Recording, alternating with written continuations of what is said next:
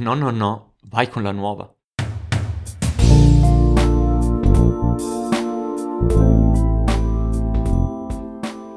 Ciao a tutti, bentornati alla nuova stagione di Blatero, ce l'abbiamo fatta è riuscito a durare un anno questo progetto, sono riuscito a fare 40 episodi e non vedo l'ora di rincominciare, rincominciare e ovviamente bisogna un attimo rinnovarci, bisogna un attimo cambiare un po' di cose, perché se no si rischia insomma sempre di stagnare sullo stesso livello di qualità che però deve ovviamente salire per rimanere al passo con i tempi e anche al passo insomma con um, tutti il resto di mille mila podcast che stanno uscendo in questi mesi, negli scorsi mesi, che insomma aumenta la concorrenza, aumenta la qualità generale, perché la concorrenza fa aumentare la qualità e va culo Marx, e, e quindi anch'io di conseguenza devo un attimo fare un po' più attenzione. Questa sarà una puntata molto introduttiva a tutto il lavoro della nuova stagione, quindi vi chiedo subito come è andata la vostra vacanza, ma tanto non mi potete rispondere qui perché non è una live di Twitch e quindi spero sia andata bene, sia andata male e non lo saprò mai.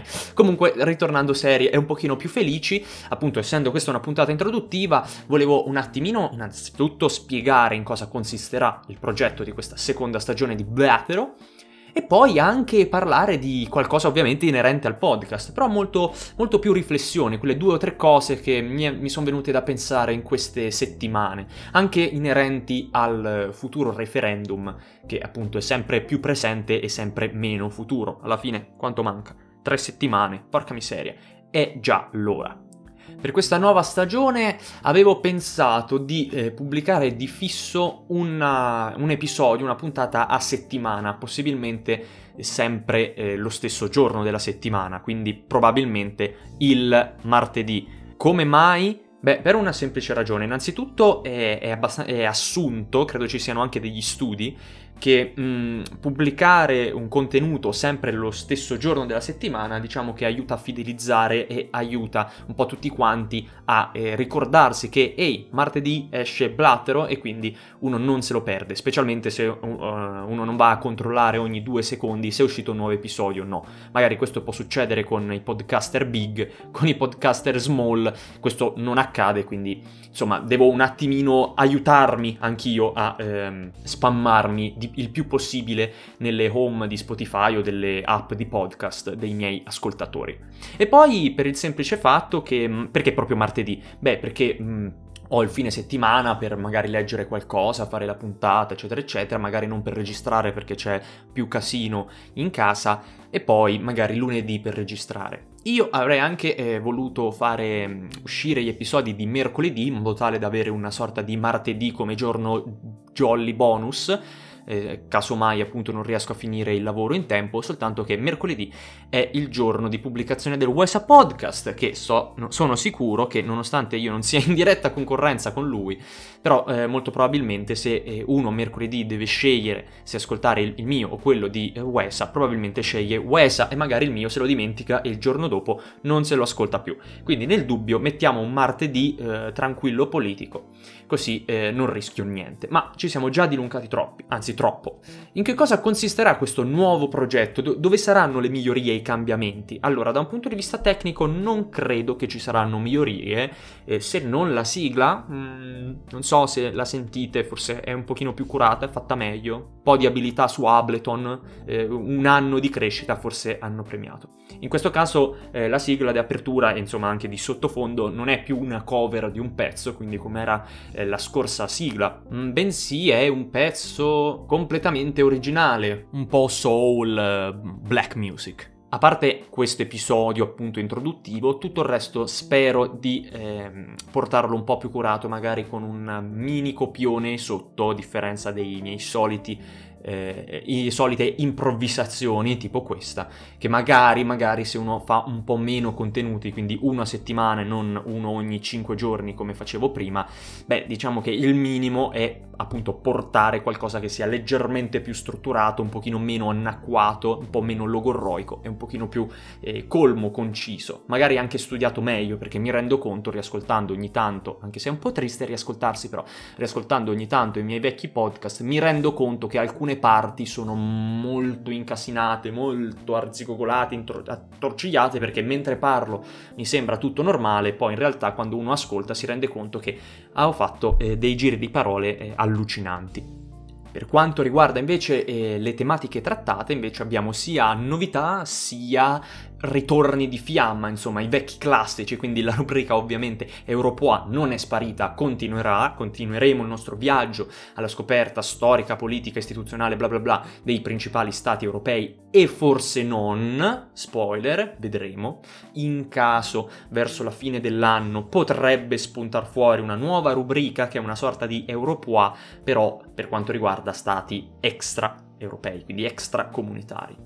Poi ci sta la novità che però è stata già anticipata con l'ultima puntata al finale di stagione della prima stagione, che appunto sono queste storie, che ancora devo trovargli un nome, dove appunto cerco di dare un'infarinatura generale del contesto politico magari di alcuni stati e racconto una storia molto particolare, molto insolita che è degna di nota, che è irriverente, divertente, paradossale, appunto come era la storia della diplomazia del ping pong, che se non avete eh, ascoltato vi invito calorosamente a recuperare l'ultimo episodio, quello appunto prima di questo. Rubriche canoniche probabilmente finiscono qui, però ho deciso, dal momento che il podcast non si chiama eh, Leo parla di politica, ma si chiama Blatero, quindi faccio un po' quello che mi pare, ho deciso di sforare ogni tanto e eh, soprattutto negli episodi in cui collaborerò con altri creatori di contenuti di parlare di arte, arte nel senso più lato possibile, arte, letteratura, musica, insomma, eh, linguaggi artistici che poi ovviamente molto spesso vanno a abbracciare situazioni storiche, momenti storiche, storici e quindi di fatto un pochino siamo sempre lì. Alla fine il modo in cui ne parlo spero sia lo stesso, anzi è lo stesso cercare di mettere insieme un discorso ehm, cercando di assumere tutti i punti di vista possibili, o almeno la maggior parte possibili, per cercare di fare questo puzzle di un concetto, che esso sia un tema artistico oppure un tema politico. Infatti, insomma, già vi annuncio che nei prossimi episodi si parlerà per esempio di Stato o di democrazia, nello stesso modo di sempre, quindi cercando di prendere esempi, prendere eh, autori, libri di persone che ne hanno parlato, hanno vissuto questa esperienza, questo concetto da diversi punti di vista e cercare di mettere insieme un discorso, che alla fine è la cosa che credo che mi riesce meglio e che è quello che dà l'impronta al, al mio canale e al mio progetto. Comunque, eh, lasciando stare appunto, appunto, tutta questa maxi prefazione dove vi spiego che, co- che, cosa si farà in futuro, qual è il futuro di questo progetto, beh, arriviamo un po' al cuore del podcast, che sono due o tre riflessioni che mi sono venute in mente durante questa vacanza, in modo molto analogo a quando eh, quest'inverno sono andato a Panama e ho fatto appunto un episodio speciale dove parlavo eh, di alcune tematiche che questa vacanza mi aveva fatto venire in testa, ecco, insomma. Ovviamente questa estate, ma tutto quest'anno è stato dominato da un unico tema principale che è coronavirus. E quindi diciamo che la politica è un po' passata in secondo piano. Adesso che l'emergenza è sempre meno emergenza, anzi non lo è più da svariati mesi, qualcosa sta venendo fuori. E che cosa sta venendo fuori? Appunto il fatto che fra tre settimane ci sta il referendum. Referendum confermativo, senza quorum, che è molto importante, sul taglio di eh, oltre un terzo di parlamentari. Per approfondire eh, tutto quanto io feci un podcast nel lontano 2019 dove appunto parlavo di questo referendum prima ancora che fosse certo che divenisse un referendum. Perché quando feci il podcast ancora nel Senato Emma Bonino non aveva raccolto le, eh, credo, 60 firme necessarie per poter mandare a referendum tale legge. Quindi ancora si discuteva dei possibili, anzi dei probabilissimi pericoli di un eccessivo taglio come questo, se ne discuteva quando mm, praticamente io avevo già l'anima in pace che questa legge sarebbe passata e invece non è passata e eh, sappiamo grazie, anzi per colpa del coronavirus, eh, questo referendum è stato iperposticipato da marzo, credo, eh, al 20 settembre. 20-21, insomma, cambia a seconda della regione. Qual è, qual è, il fatto principale? Il fatto principale è che non c'è il quorum, quindi non c'è un numero minimo di votanti per questo referendum. Quindi molto semplicemente eh, potrebbero anche votare tre persone e si decide l'esito del referendum in base al voto di queste tre persone. Il no sta per il no, non voglio approvare tale legge, il sì sta per sì, voglio approvare tale legge, perché non è un referendum abrogativo, bensì confermativo, quindi votare sì conferma la legge e quindi sì, voglio tagliare, no, non voglio tagliare. Comunque per tutti gli approfondimenti vi invito a riascoltare il vecchio podcast.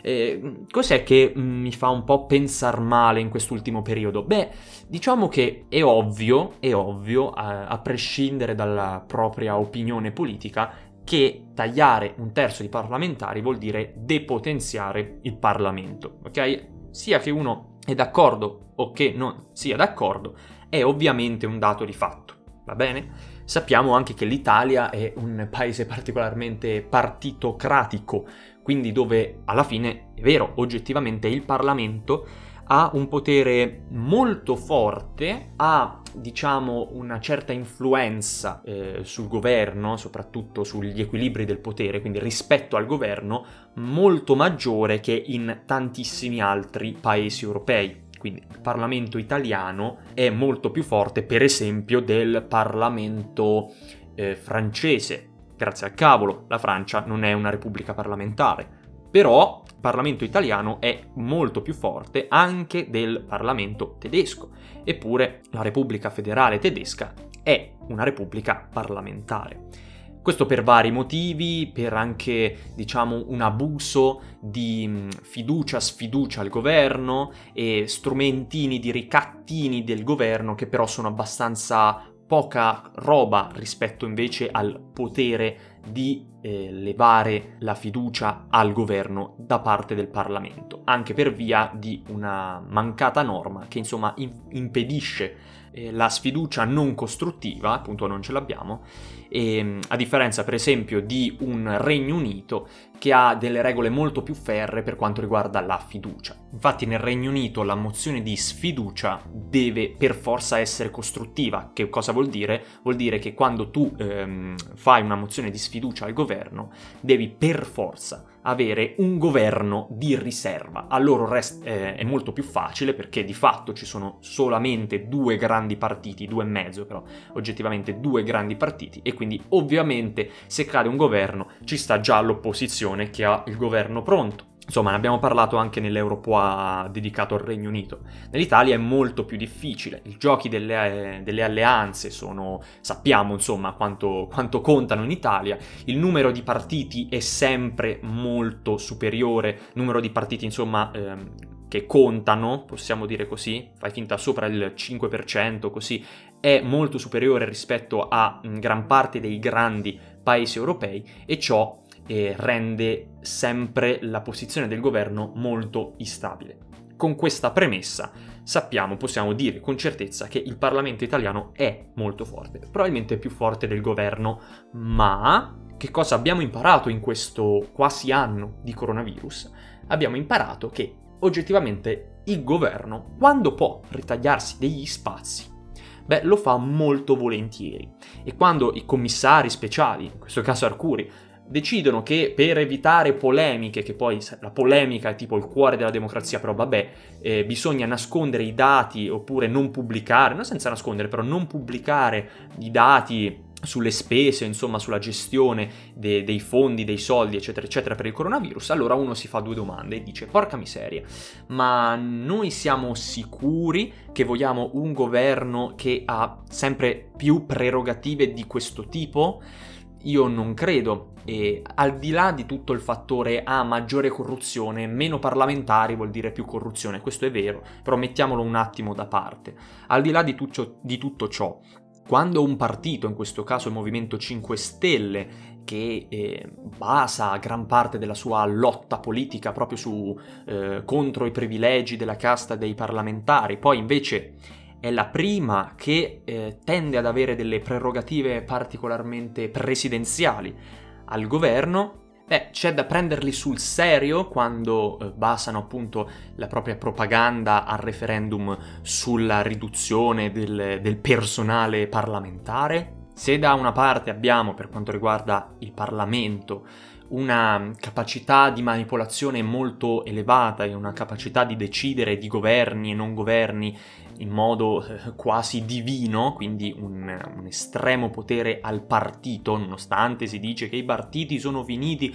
non è vero, non è vero per niente. Dall'altra abbiamo eh, dei governi che forse anche eh, per via di una sorta di complesso di inferiorità, appena possono prendersi il lusso di fare qualcosa di, in modo indipendente, lo fanno e lo fanno anche in modo poco trasparente. Quindi cosa si può fare? Eh, la soluzione è tagliare la soluzione, a mio avviso, non è tagliare, perlomeno non è tagliare così tanto. Mm, poi, per quanto mi riguarda, si potrebbe anche eh, cercare di cambiare proprio il modello bicamerale in un modello magari bicamerale non paritario più virtuoso, però questo magari è oggetto di un prossimo podcast. Eh, io credo che più che altro il problema principale è proprio intervenire sui rapporti fra questi due poteri, lasciamo da parte la magistratura. Perché se tagli uno, tagli l'altro. Alla fine, se non cambia il, la, mm, come posso dire, l'essenza okay, po- di, del potere del governo e del potere del Parlamento, eh, risolvi ben poche cose. Oggettivamente per diminuire l'influsso dei ricatti dei partitini e quindi del Parlamento nei confronti del governo bisognerebbe appunto metter mano okay, a, a delle norme per quanto riguarda i voti di fiducia in modo tale che la sfiducia eh, possa essere solamente costruttiva. Per quanto riguarda invece le tendenze egemon- egemoniche del, del governo, invece sarebbe molto più opportuno rivedere lo strumento della questione di fiducia da parte del governo e magari anche eh, l'utilizzo dei decreti legge cercare un nuovo equilibrio tra proporzionalità e eh, insomma ma-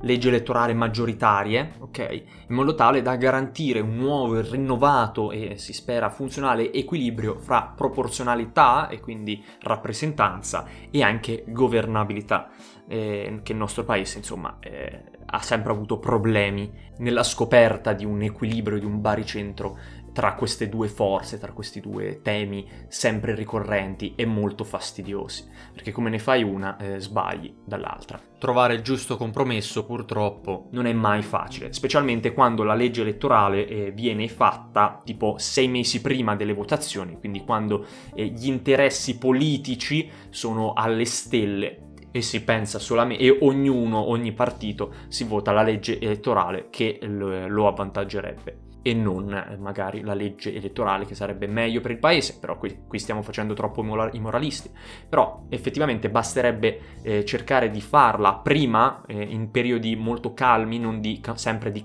durante la campagna elettorale, e magari parte di questo problema sarebbe risolto. Anche se bisogna dire che come mai nella storia siamo sempre in campagna elettorale. Questo fenomeno degli ultimi 5, massimo 10 anni, ma anche 5, del perpetuo 365 su 365 di campagna elettorale continua, che poi vediamo anche negli Stati Uniti, dove il presidente Donald Trump, invece di fare il presidente, continua ad attaccare l'opposizione alla minoranza, cosa che invece mh, con, già con Obama non, ricordo una roba del genere, che Obama una volta che diventa presidente pensa a fare il presidente e non pensa a fare il capo di partito, e questo, questo fenomeno bisogna ancora farci i conti, che io credo che ci eh, distruggerà, cioè ci autodistruggeremo con questa storia. Però, eh, però si vedrà più avanti, magari prima o poi, fra qualche tempo, capiremo che non è particolarmente sano rimanere eh, H24 in campagna elettorale. Però effettivamente il nuovo millennio è un po' il millennio del aperto H24, negozi aperti H24, politici che fanno propaganda H24. Oggettivamente la produttività si è estesa al massimo e, e, le giornate però sono composte da 24 ore, più di 24 ore non puoi fare. Speriamo che questo bombardamento eh, ci farà male ma non troppo male e riusciremo a capire che forse in alcune situazioni, non è che sto cercando di fare il, reaz- il, reazionario, ci mancherebbe altro, però rischia di mandarci fuori strada, rischia di complicare eh, le cose e diciamo di peggiorare un po' eh, tutta, tutta, la società nel, nel, nel suo insieme. In questo caso in politica. Quando bisogna fare campagna elettorale si fa campagna elettorale, dovremmo imparare che quando eh, non è più il momento di fare campagna elettorale bisogna lavorare e questa cosa è ultimamente un po' sconosciuta. Siamo partiti molto felici con questa nuova stagione, però, eh, ripeto, sarà uno degli ultimi episodi a ruota libera, a parte ovviamente le chiacchierate che farò con i miei ospiti, perché l'anno scorso non sono riuscito, volevo avere 70.000 ospiti, in qualche modo non sono mai riuscito ad averni, mentre adesso ho una bella schedule eh, già abbastanza lunghettina. Già vi annuncio che la prossima settimana, appunto di martedì, ci sarà un ospite e il tema ovviamente non sarà prettamente politico, ma sarà un tema artistico, ma come appunto sapete mi dà gusto parlarne da più eh, ambiti possibili, infatti sarà una chiacchierata dove andremo a sviscerare un concetto, ovviamente parlando e utilizzando delle opere per parlarne di svariati medium artistici, quindi dalla musica all'arte, alla letteratura, alla fotografia. E, e, quindi l'episodio di oggi, il primo episodio di settembre, finisce finalmente qui. Vi lascio la sigla d'apertura che è anche di chiusura un pochino lunga, se almeno l'ascoltate, magari vi piace, ditemi com'è, se, se è abbastanza chill, se ci sta, se è troppo squillante, se vi dà fastidio, in caso l'abbasso. E, e niente, ci sentiamo come sempre al prossimo Blatero.